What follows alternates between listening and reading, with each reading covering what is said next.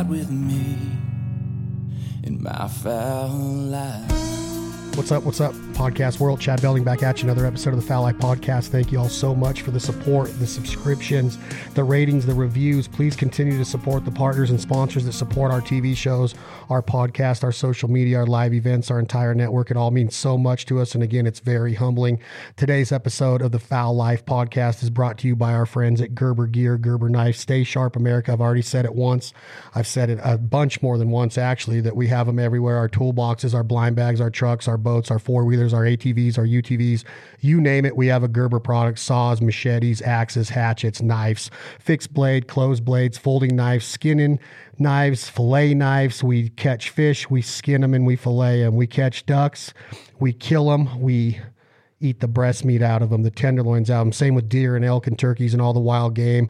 Everything that we do in life, from building blinds to fixing our boat motors, our UTVs, changing a tire, Gerber fits into that picture somewhere. Please support Gerber, American made, right in Oregon, Western United States. We're so humbled to be part of the Gerber Regu- Revolution. And today's episode of the Fowl Life Podcast is also brought to you by our friends at California Waterfowl Association, leading America's efforts for the hunter, the shooter, the conservationist in California. It all starts in the West and leads eastward.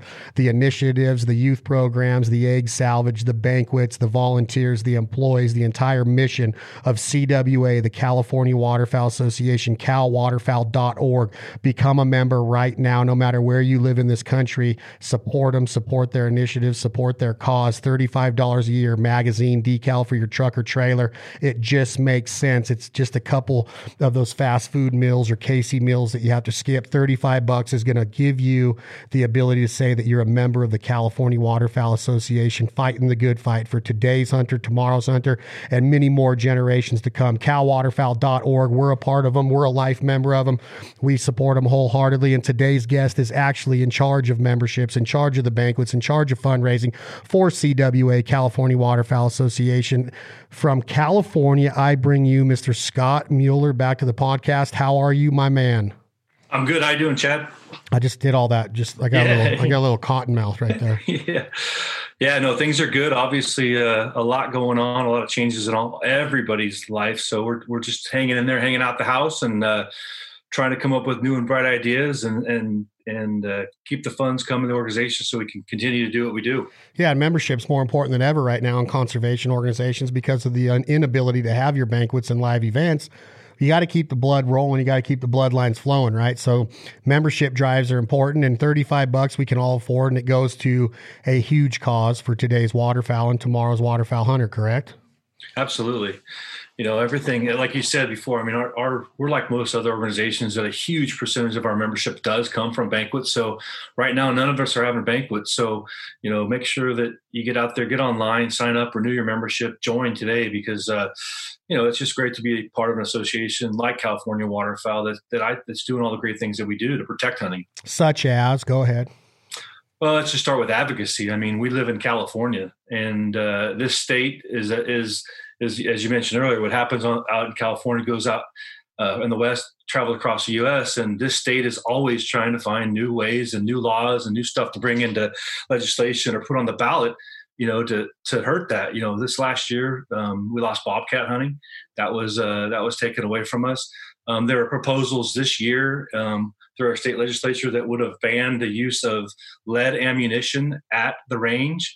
So, you know, think about going to the sporting clays range or going and shooting target and having to, to, to buy steel or non-toxic, uh, you know, ammunition. It just doesn't make a lot of sense. You know, those, those ranges and stuff, they mitigate those issues. Any issues that would be with lead.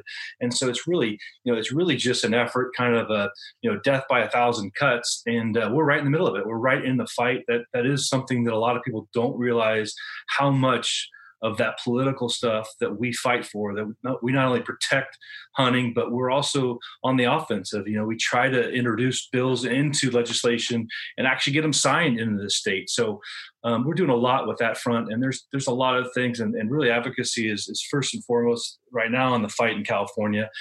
Right now i mean there's still there's still uh, stuff coming up. We heard about something that got introduced that they're talking about suspending the right to buy a firearm in the state right now because of this crisis. And it's just, you know, it's just, we're not going to sit back and, and allow nonsense like that to happen.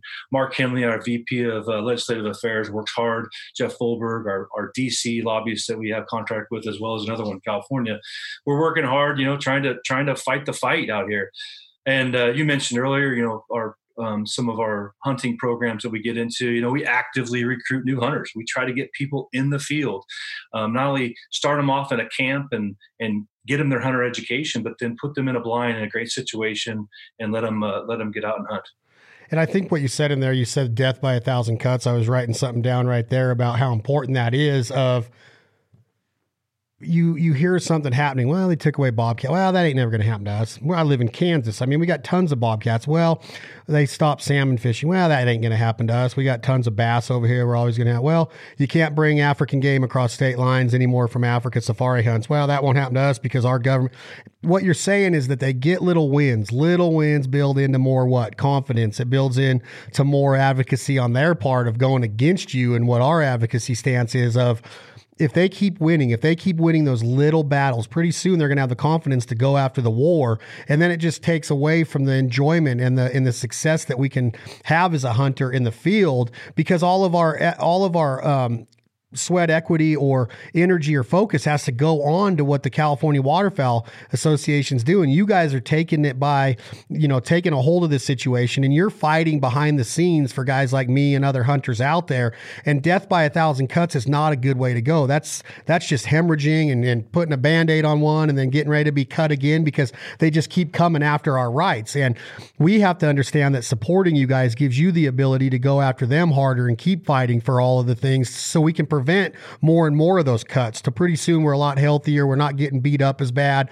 And they're starting to see from our side that, hey, we mean business too. And that's why we need CWA and NRA and SCI and all these organizations that are fighting like this because those death by a thousand cuts, if you tell yourself it's not happening, you're fully you know what, because it's happening daily to where they want to take our rights away as hunters and fishers and shooters and Second Amendment arms bearing citizens that want to protect our families, our homes, and also enjoy the outdoors and Mother Nature and everything that it has to offer. So that's a huge part that right there is enough to write a check for 35 bucks and become a member.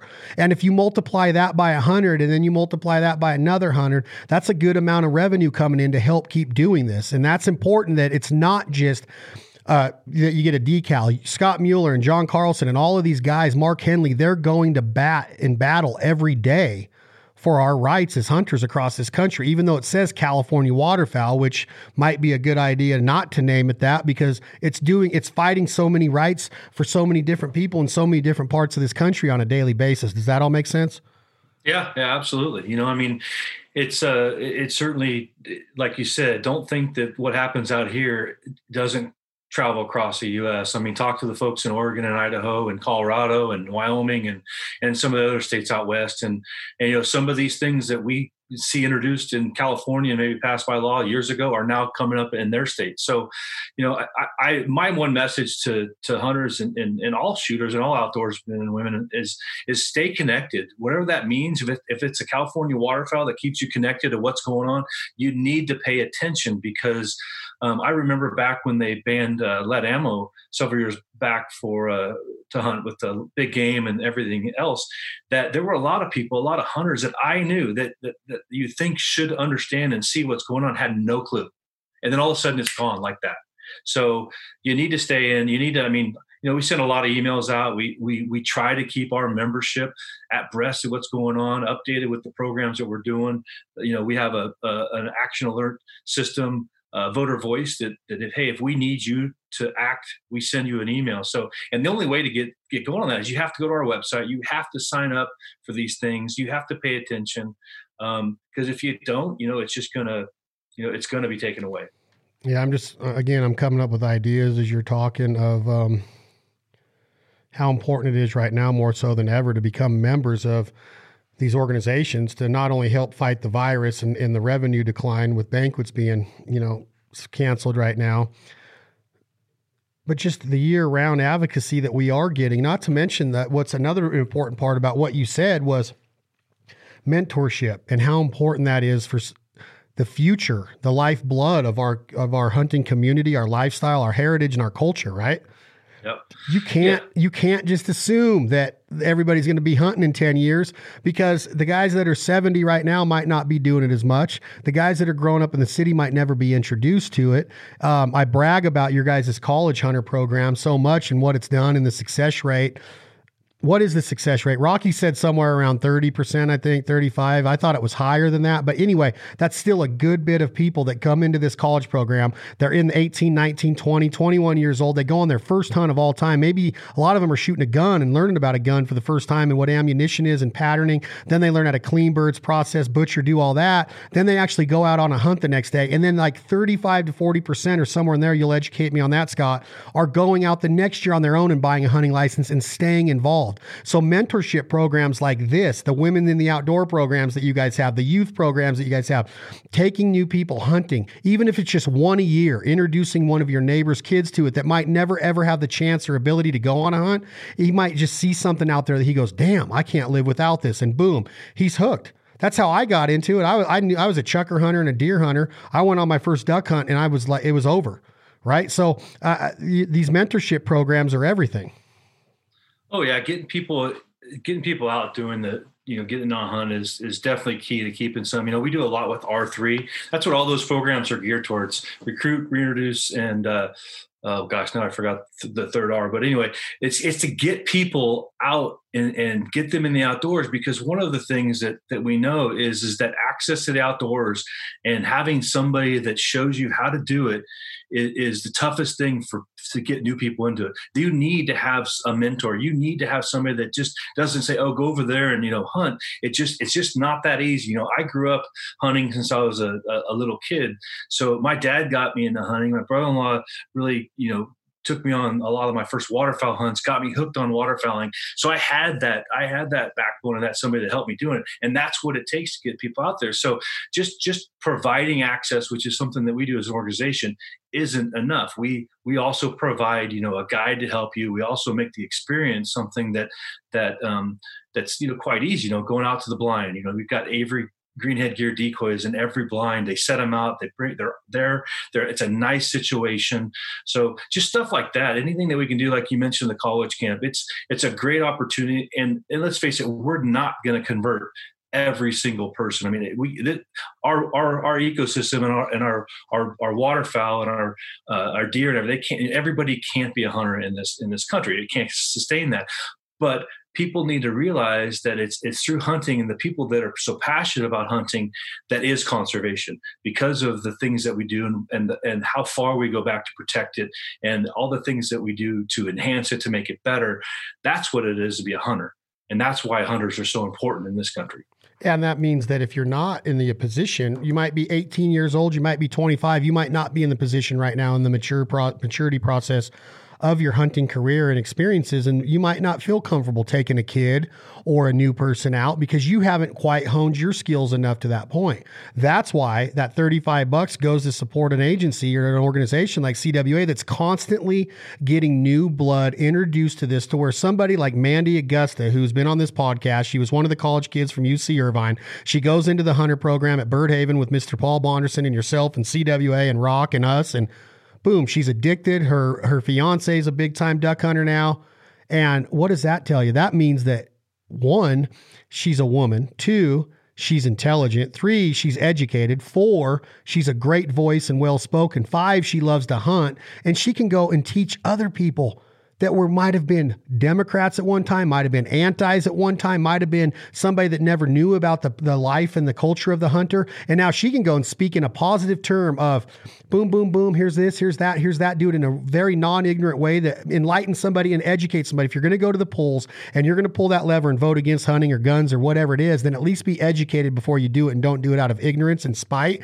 Now you think about that kid in Kansas that might not be old enough or mature enough in his game or his hunting, you know, his endeavors that he can feel confident in going out and taking introducing somebody new be rest assured that you guys are doing that for us. You are bringing new hunters up that can be the voices of this in 10, 15, 20, a quarter of a century from now. And that is important to understand in the big scheme of things, in the big picture, is not to have tunnel vision of like, kill, kill, kill. All I care is my decoys and my hunting spots. Again, it's fun, it's the lifestyle, but you got to understand the other part of it and why these organizations are so important and where your money goes. And when you have somebody that's fighting on Capitol Hill like you guys are and flying back to our nation's capital in DC and fighting it for us back there, that's a big deal. So people need to hear this and they need to say, you know what? It's 35 freaking dollars. And plus, there's other levels to do more. If you can do more, then do it. Because when that $500 is gone for a membership with CWA, Trust me, you won't even miss it. And I'm not taking money for granted or talking out of turn. I'm just saying you will have a great feeling come over your body knowing where that money's going and, and all of the efforts that are going to be put forth and all of the people that are going to be employed to make sure that we get to carry on this heritage and take new people hunting through your mentorship programs or fight for advocacy on Capitol Hill. That's conservation at its finest because you're getting results and you're nonstop active every day with full-time employees, an office, a headquarters. This isn't some just little little club in a treehouse that's made up of some duck hunters that want to wear a cool pintail logo on their hat. This is the real legitimate conservation effort of the California Waterfowl Association that needs to be taken serious by duck hunters, deer hunters, turkey turkey hunters all over this country when you sit down and educate yourself on what it really is that CWA does on a daily basis for the current rights, the current freedoms, and the future rights and future freedoms of the American hunter, period. Well said. Yeah one thing about you know it's great back on that UC it's UC Davis camp uh, that we did. It's our 12th year. We were the first one in the country to to launch that program. But you know, one of the things is getting people and just understanding, have a conversation about hunting. Like I said before, everybody's not me- meant to be a hunter. There's a lot of people that just don't want to go out and kill, and that's okay. We're not we're not trying to convert everybody, and that's what's so great about that program is is these people are the next leaders of the U.S. Fish and Wildlife, Fish and Game. These people are at UC Davis studying in their biology programs to become those those positions, and that's why it's so important for those people to have a grasp and understanding of what it means to be a hunter. Yes, a lot of them and some of them have taken up hunting because they realize, wow, a I get to go out and get good good organic food for the table, which is great. You know, I know all of us hunters during this uh, this COVID stuff going on right now, we're eating pretty good right now. I mean, I, I know uh, my my deer in the freezers. We're, we're, almost out of that, but I still have speckled belly goose, and I've got oh, deer, and I've got fish. Belly. You know, so so um, it's just a lot. There's a lot of layers behind everything we do. Um, and it's it's not always to create a new hunter. That's you know that's yes we need new hunters, and that's and that is those people that want to get out and do that. But it's also the understanding because you know these programs this this summer we're getting ready to do um, even with this covid we're able to do uh, construction work wetlands construction work all over the state. And we're going to do about five million dollars worth of work all the way from san jacinto wildlife area down in southern california all the way up to uh, northern california fall river klamath up in the lower klamath all, and all throughout the sacramento valley san joaquin valley all up and down the whole state. You know we're able to improve habitat and that's really what it's all about is that that we need a strong hunting base because it's like I said before, hunters are the ones that put in the dollars. We put in the sweat equity, we put in the financial equity, and and we get things done. And it's so important to. I mean, look at the wildlife populations, you know, across the country and across the world that have benefited from you know all of the financial resources that have been put into uh, through conservation. And, and I'm writing that down too. Is that you said something in there that sparked me about the different layers of what you do, and if when you start peeling back the layers of that onion, you really start to see what needs to become important. Now, look, I'll just let me finish typing this thought because I think that I was writing peeling back the onion, the different layers of the onion as you mature into your hunting career and process, right? The different experiences that you go from being that guy that's all about the piles and the limits to maybe you get more into recipes. Maybe you get more into conservation. Maybe you get more into mentorship. Maybe you become a volunteer. Maybe you become a better chef or whatever it is, right? There's different stages of our hunting career to where you, if you, the earlier you realize how important advocacy is and mentorship programs and organizations like CWA, when you start peeling back those layers, Scott Mueller, then you can start to understand every bit of the importance of the hunt as you start to. I, I, I had a, a, podcast today with JP from Benelli, who you're co, who you're friends with, and we were talking about that canvas and throwing all of your paints at that canvas and the masterpiece that you're trying to to you know to, to produce out of that hunt and leaving your legacy and leaving your mark and leaving your stamp on that day's hunt. And if you start to add in conservation and everything that we're talking about, so when you peel back those layers of the hunt and you see how much fun you're having and you see the memories that you're creating and you see what it means to be out there and how humbling it is and that now look at us. We used to go into chico or or Colusa or wherever and just go to a banquet and high five and hug and drink a beer and bid on this and bid on that. And then the rugs pulled out from under you and those are gone and you're sitting here going Holy shit, man. And there's countries out there that we're not even allowed to ever go to a banquet or ever go on a hunt. So when you think about that and the rights that are trying to be taken away from us, and you peel back that layer of that onion and say, man, I work at a construction job 45 hours a week, year round. I hunt on the weekends, year round, fish when it's not hunting season, camp when it's not fishing season, or both. I don't have time to go get on a board of CWA or Ducks Unlimited or whatever it is in my area, Kansas Waterfowl Association, Arkansas, whatever it is. That's why you look at an association like this, and when that onion's peeled back and you get down to the core of it, you're like, these guys are hunters that are doing this for us. That's that's the simple thing to think about is that you guys are hunters that love to hunt. You don't get to go on any more special hunts than I do or anybody else in this country because of your position at CWA. You are fighting relentlessly and if I told people how long you've been at CWA, they're probably going to assume that you're a lot older than you look because you do look like you're 30, 31 today, Scott. Good for you, buddy, on the Zoom meeting. So you've been there a long time. So yeah. if you if you think about it like that in terms of your hunting career and peeling back those layers of that onion, you know we need it. You know that you should be volunteering for DU if you love to duck hunt. You know that you should be taking a neighbor kid and introducing them in a mentorship program of, of what hunting is and why it's so awesome to live this lifestyle in respectful and ethical means.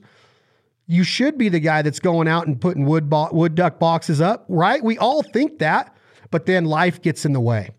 Mm-hmm. That's why you shouldn't get in the way of that 3500 that 100 that 500 but $35 $100 $500 and i keep pressing that is that members and the money is important to me right now because i have a lot going on in my life. So i can't come to every cwa banquet or every cwa board meeting or every initiative that you that we would love to be partnered with you guys on because life and business get in the way but you guys are engulfed in this daily your doors are open because employees are going in there to fight for this shit daily. Your magazine's being printed every two months to fight for this stuff daily. And that's what I'm trying to get across out across the country is look, you should be doing all this. You should be helping in conservation efforts. You know you should. It's a hunter. We're the number one conservationist in the world. Your duck stamp money, your hunting license money, some of that goes to conservation. Some of the federal duck stamp money goes to grants and different things for for conservation initiatives. But you guys are doing this 365 days a year. Is that fair to say? Oh yeah, yeah. Even I mean, on, you know, even on the weekends, you guys are doing kids camps and, and, and, Saturday night banquets and egg salvage whenever the farmer calls. This isn't a nine to five Monday through Friday gig.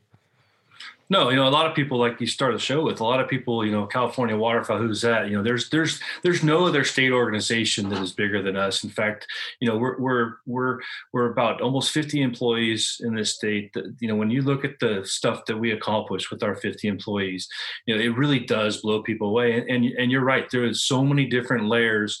I guess it's it's a great thing about CWA, and then and then sometimes you know it's hard to it's hard to tell people all the things we do do because you people kind of I wouldn't say they glaze over, but you know there are so many different layers. You know there are you know it's it's it's about conservation. I mean that's core. Like I started with, it's core to every one of these uh, nonprofit organizations that are in, in the in the wildlife world is, is is you know protecting and and and doing better things for habitat for the the species that you know that they're kind of in uh, in front of, and then and then you know there's just so many other layers of of, of our organization. Um, you know, we touched on just a few. I mean, there's a lot of different things that we do, um, and really, you know, one of the things that we're we are really proud of. We you know we have we say four main pillars. We have waterfowl, wetlands, advocacy, and education, and we. Uh, we know that all of those things, the core center to that is hunting everything we do in the waterfowl, wetlands, education, advocacy is all to either you know protect hunting, to you know improve hunting, to get new hunters. All the different things that that those four programs are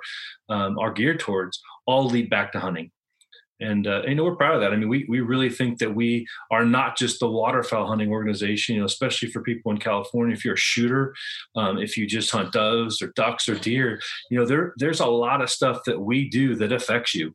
You know, we got you know we got involved in the bear, the hunting dogs or hunting bears with dogs uh, fight uh, years ago, and people said, "What are you guys doing?" You guys are duck organization. Well, you know what? It's that slippery slope. What's next? Your dog when you're out hunting hunting uh, ducks to retrieve your ducks. Um, you know, those are the types of things. You know, the bobcat this year we got involved in that. Um, you know, some of the gun issues that come up in California, we get involved. A lot of that, you know, it really it really comes down to us going in and educating these lawmakers because it's it's sad.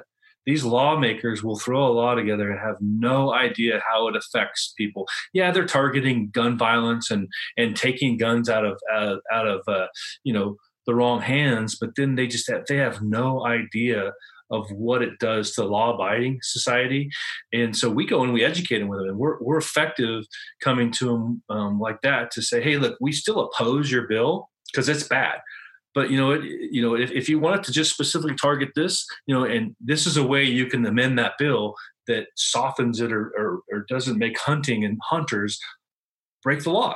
And so a lot of that stuff gets written in. We have a we have a great team that works on that stuff. But uh, yeah, you know, it's it's it's a there's a lot of layers.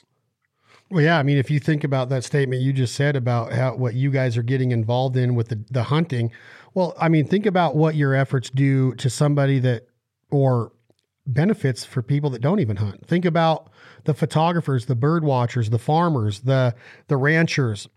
You guys are very keen on predator management. That doesn't just save ducks, that saves cattle, that saves a lot of different chickens, that saves a lot of um, revenue streams for the American rancher. And then farming, you guys are working with farmers hand in hand on different crops. You're putting money and investing it into different pieces of property all over California.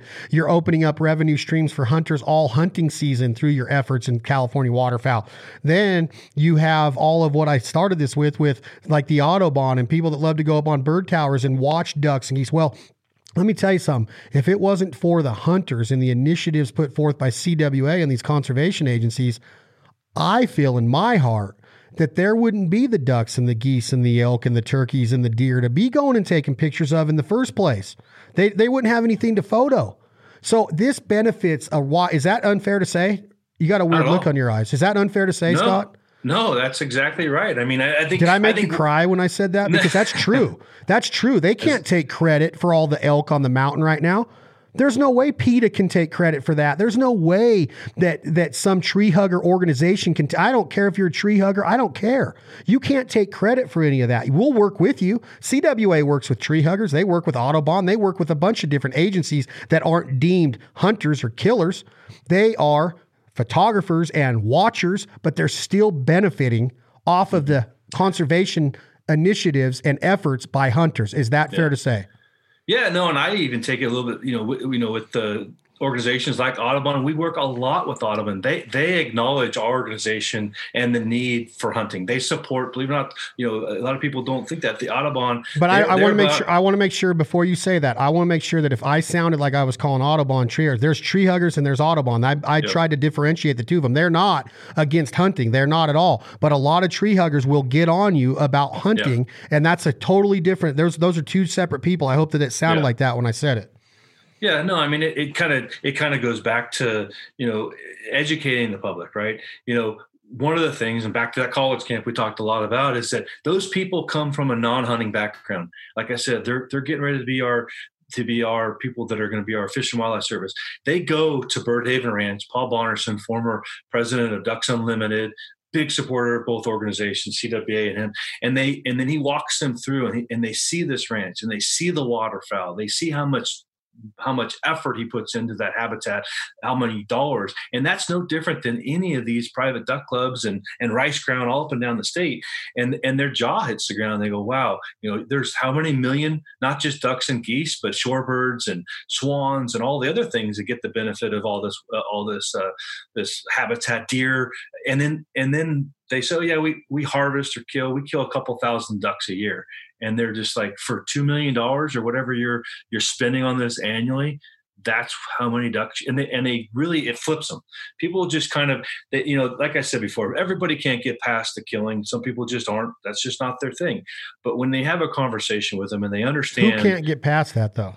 Well some some people there are people that just can't get past the killing of the, or they, or let me rephrase it that they don't want to be the one doing that.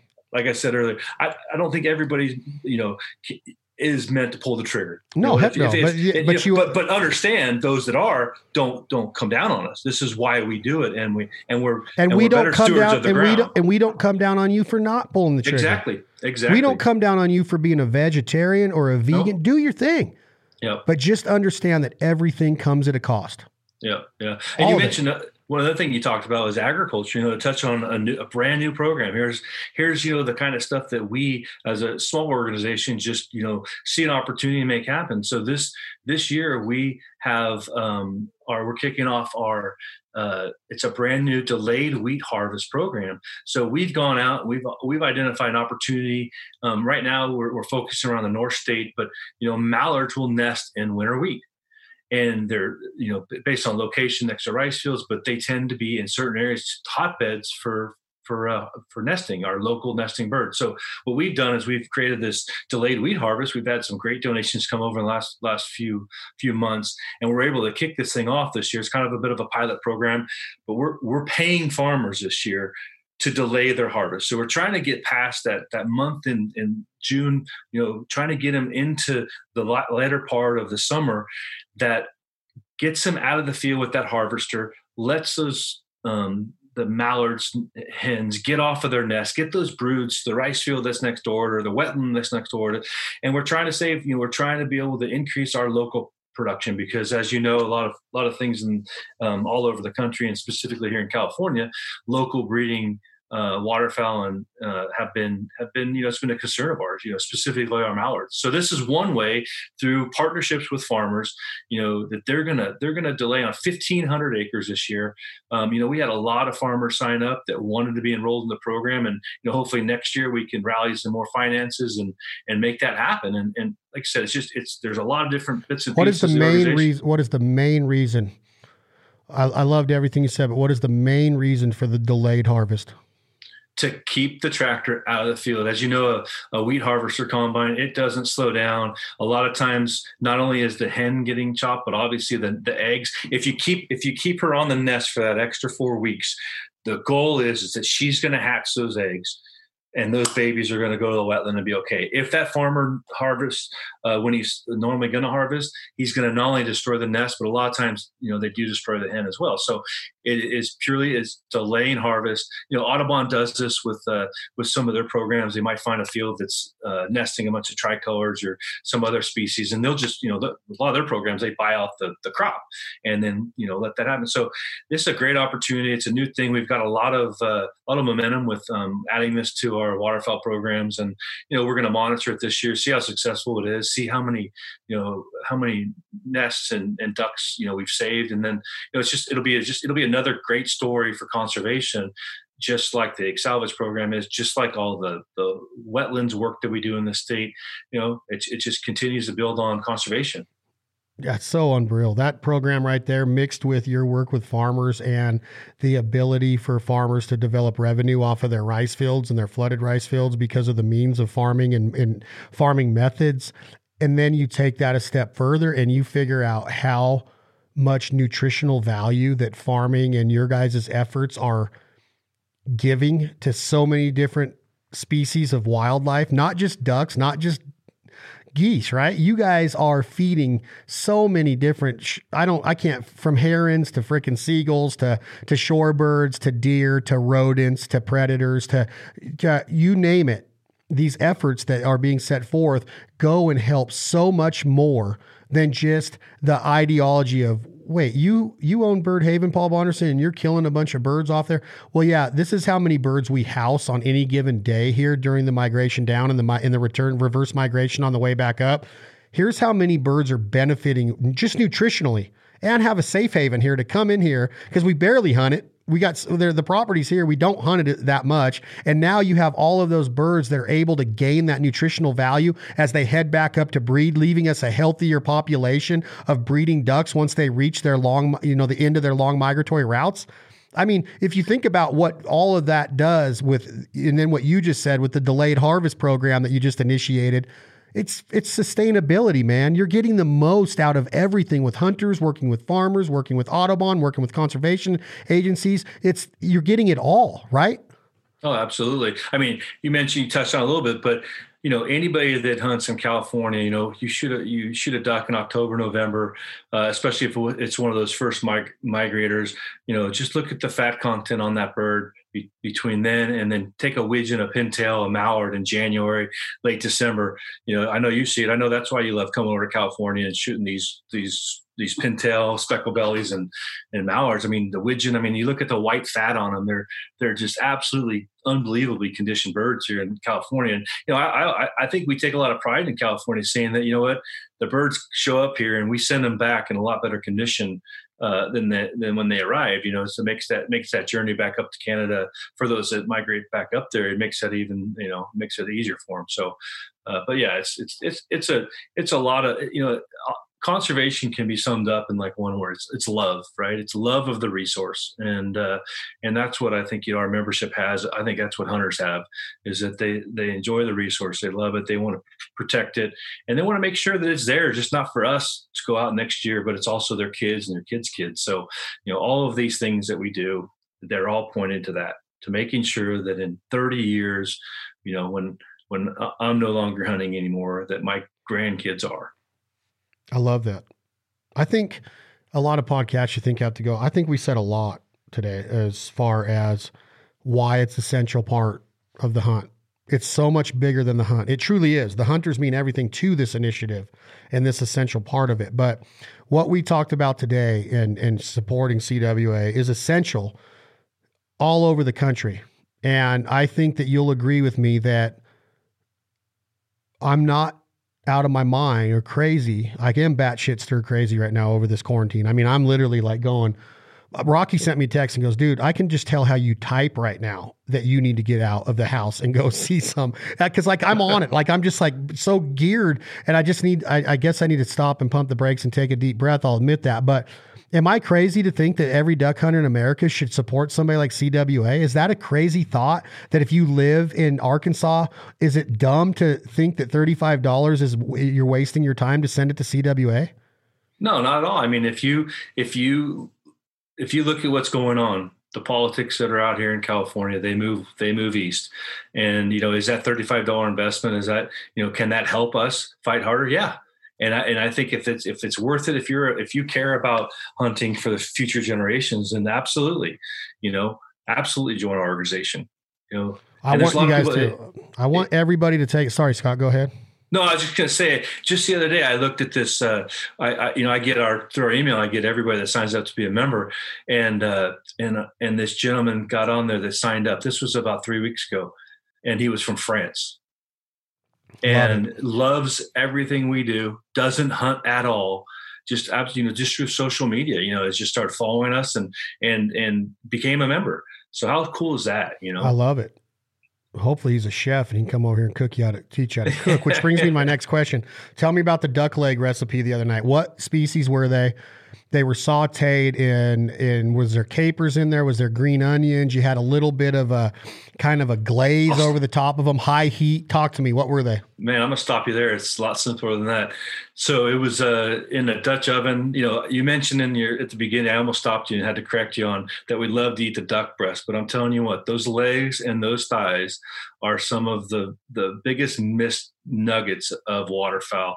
And uh, so, I, you know, I started doing this years ago, you know, I, I, never would find a great way to, to cook them. You know, if you keep them with the breast and thigh and, and, skin attached, you know, they just come off the barbecue. So confit, they're in a they're in a Dutch oven. I uh, throw them in the Dutch oven, skin side up, uh, on about 275. Salt and pepper. Um, I think I had a little bit of chopped onion in there, a little bit of garlic. You know, and those were in there for 275 for probably three hours. Um, and I pulled them out of the. Um, they were just fall off the bone, delicious. Pulled them out of the Dutch oven, threw them in a in a skillet, finished them with whatever sauce that you want. I use Mae Ploy, which is uh, you know Asian sweet spice. You put whatever you Yeah, want on awesome. them. A lot, a lot of times you don't even have to put anything on. They're so good. So I go deer hunting every year in Idaho, and I go with my father-in-law and a bunch of his friends, and we go back there, and I get to go based on one condition: I have to cook duck.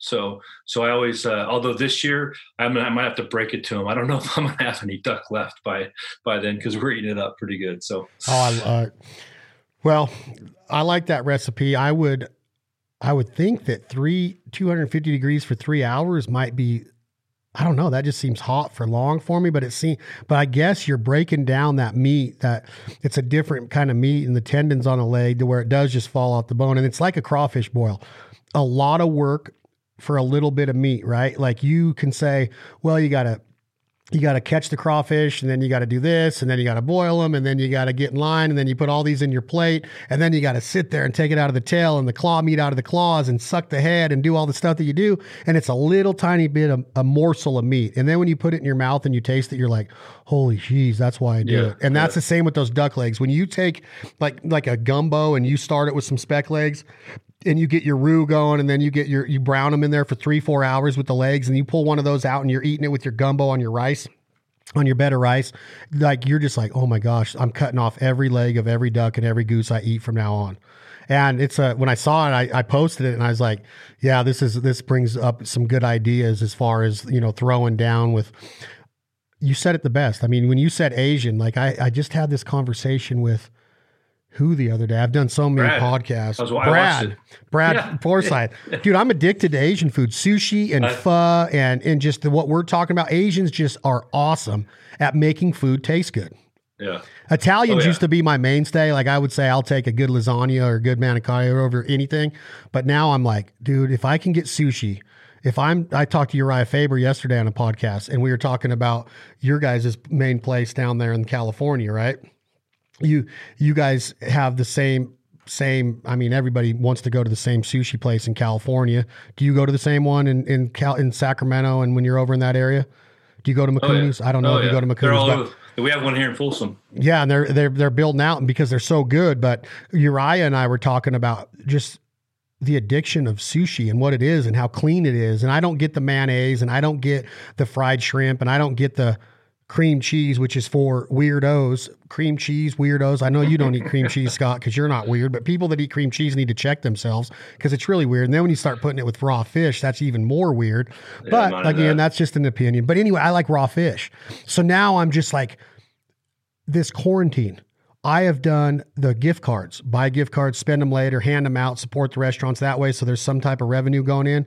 I'm not doing any curbside takeout or eating out or doing anything. I'm just staying clean and cooking my wild game. But taking for granted sushi, dude, I am, I'm just like, like in a pissed off mood when you don't get it. Does that make sense to you? Oh yeah. Does it, oh, look yeah, at no. look at the, look at this video, please. I'm going to hold this up to the camera and then I'm going to let you go because this has been a great podcast. But this is Florida. He just sent me a bunch of this yellowfin, and this is what we've been doing with it. Check this out. God, I text a lot. This quarantine's got me boat, boat, boat. Oh yeah. That's, yeah. Look at that. That's all. He did that all at his house, right? That's your buddy down in Florida. Yeah, yeah. Did you see that? Yeah, I did. Yeah. Uh, Did I post Yeah. that? Yeah, it's No, on he your did. YouTube. He, No, it's uh, on your YouTube. Really? Yeah.